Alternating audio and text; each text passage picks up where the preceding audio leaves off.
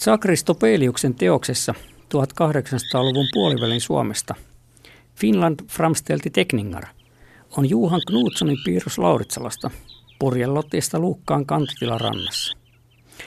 Lauritsala oli rahtiliikenteen päätepaikka, jossa ympäri Saimaata laivattu puutavara purettiin Lotista vietäväksi Viipuriin parhaina talvina yli 70 000 hevosreen verran.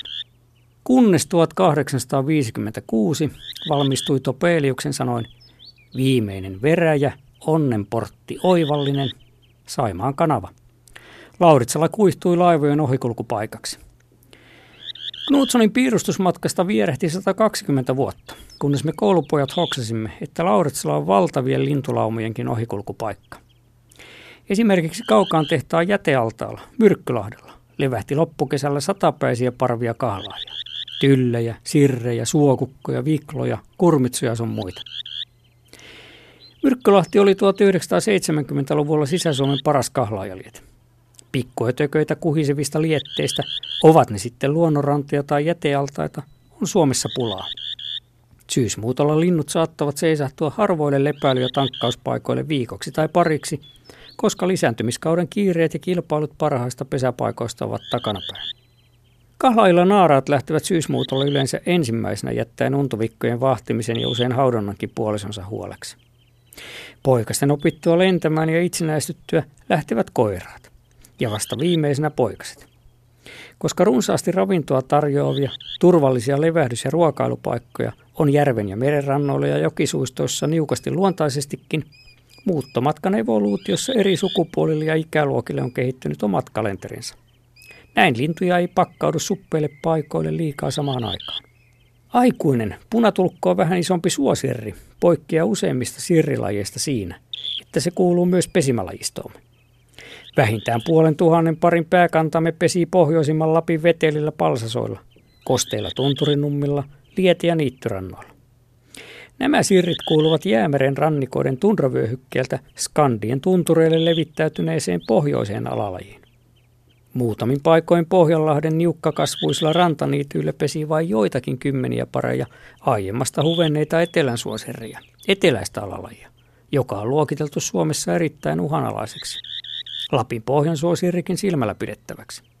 Suosiri piipertää lietteellä, vetelällä suolla, rantaniityllä tai muuttoaikaa joskus meren tai järvensellä luodollakin vilkkaasti edestakaisin.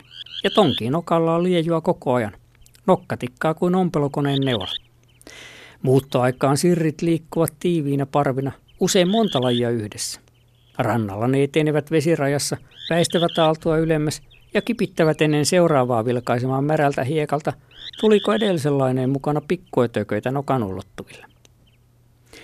Jos haukka, ihminen tai muu rauhanhäiritsijä säikäyttää sirriparven, linnut heittäytyvät siiville ja lentävät vinhaa vauhtia heittelehtien sinne tänne. On ihme, miten yhtäaikaisesti jopa sadat linnut kääntyilevät puolelta toiselle.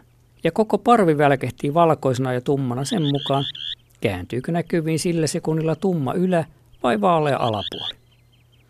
Sama ei onnistu edes muodostelmaluistelun maailman mestareilta, eikä Pohjois-Korean sotilailta. Suoja muilla sirreillä on sijansa Suomen tieteen historiassa. Modernin lintutieteemme isäksi sanotun professori Juhan Aksel Palmeenin väitöskirja on Folklarnes flyttningsvägar. 142 vuoden takaa perustui pikkutarkkaan arktisten kahlaajien havaintopaikkojen analysointiin. Palmeenin uraurtava tutkimus loi perustaa eurooppalaiselle muuttotutkimukselle. Nyt ovat menossa viimeiset viikot kiikaroida suosirriä ja muita kaukomaiden kahlaajia niiden matkatessa kohti Euroopan ja Afrikan länsirannikkoa.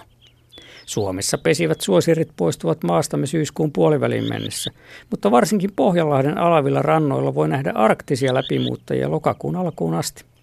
Seuraava mahdollisuus suosirrin kohtaamiseen koittaa vasta toukokuussa, jolloin suuri osa parvista kiirehtii koilliseen pitkin Suomenlahtea.